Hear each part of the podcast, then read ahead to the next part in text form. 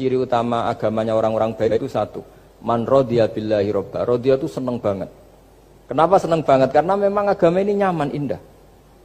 Jadi datang dengan kebenaran yang mudah dicerna. Coba kalau agama ini datang dengan cara misalnya gini, kamu harus menuhankan ini. Dan kita tahu itu lahirnya di bumi. Kan ada yang ganjel. Kok Tuhan sama buminya dulu buminya ini ini gimana ini? Kan pusing. Bu Anda profesor nggak punya, nggak bisa jawab itu.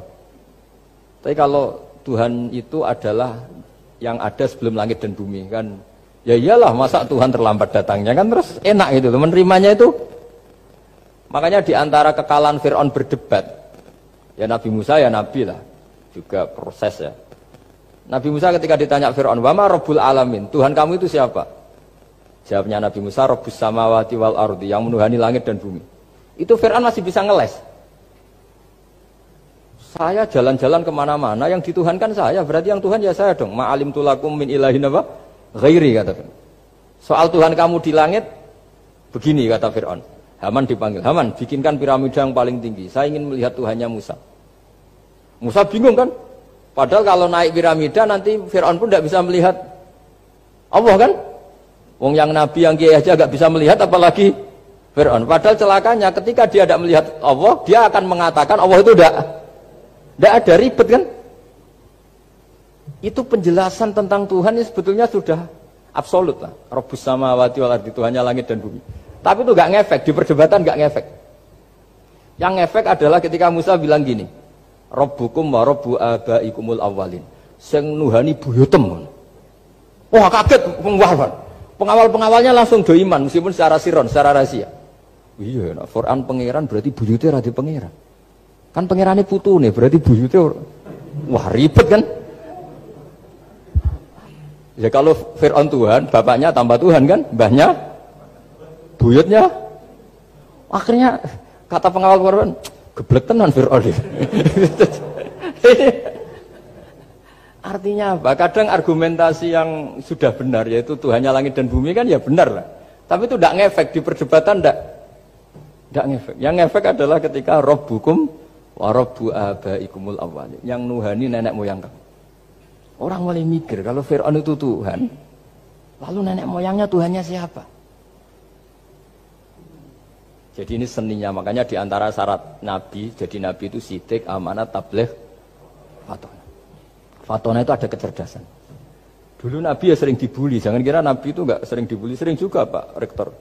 Jadi ada unta, unta itu kena kudis, Kudis itu ya jenis penyakit menular lah. Nabi dengan teori tawakalnya Nabi itu punya dua teori. Kadang pakai teori tawakalnya, kadang pakai teori preventif. Makanya Nabi pernah ngendikan kalau ada penyakit menular di situ, kamu jangan di situ. Itu pakai teori preventif. Tapi kadang Nabi pakai teori tawakal. Nabi menghentikan la adwa wala tiarutan. Tidak ada penyakit menular. Terus orang-orang yang ya usil lah kira-kira gitu. Ada unta kena kudis dijejerkan yang waras. Ternyata yang waras ikut ikut kudisen lah, ikut sakit. Semenang orang ini. Ya Rasulullah ini saya jejerkan ternyata yang nggak tertular jadi tertular. Padahal engkau bilang nggak ada penyakit menular. Nabi jawabnya lucu. Faman akdal awalah. Kalau yang pertama ini tertular siapa?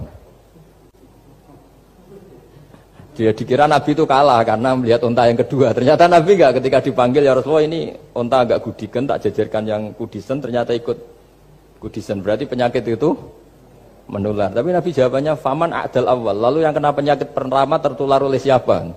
Wah itu asli dari Allah. ya maksud saya seperti itu kata. Nah itu yang dikatakan fatona. Jadi Nabi itu harus punya sifat apa? Fatona. Karena dengan kecerdasan itu Nabi bisa berargumentasi. Kayak tadi. Ketika Fir'aun dikatakan Allah yang menuhani langit dan bumi, Fir'aun masih mengklaim dia Tuhan. Karena di mana-mana dia dituhankan. Tapi ketika diingatkan bahwa kamu anak seorang manusia, punya bapak, punya kakek, punya buyut, punya canggah kalau bahasa Jawa.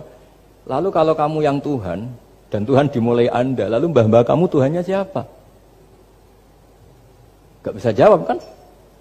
Akhirnya banyak punggawa yang saat itu iman. Jadi iman itu bisa menghunjam kepada siapa saja termasuk yang orang-orang topnya Fir'aun. Sehingga ketika Fir'aun rapat Musa harus dibunuh besok, tangkap besok. Sebagian mereka itu membocorkan informasi itu. Datang ke Musa, Tadi malam kita ikut rapat, keputusannya Anda dibunuh, maka larilah kamu. Itu barokahnya iman. Artinya ya karena logika Musa lebih masuk akal ya mereka lebih percaya sama Musa. Tapi gara-gara profesi ya tetap kerja dan yang mulai ribet dunia ya mulai ribet.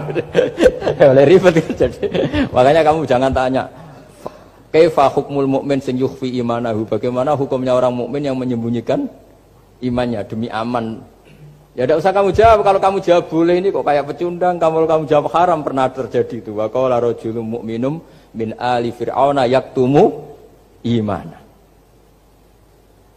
Ya, ini khazanah ya. Jadi saya mohon eh, mengkaji Islam itu harus dengan sisi-sisi yang bisa difahami orang pinter juga orang bodoh.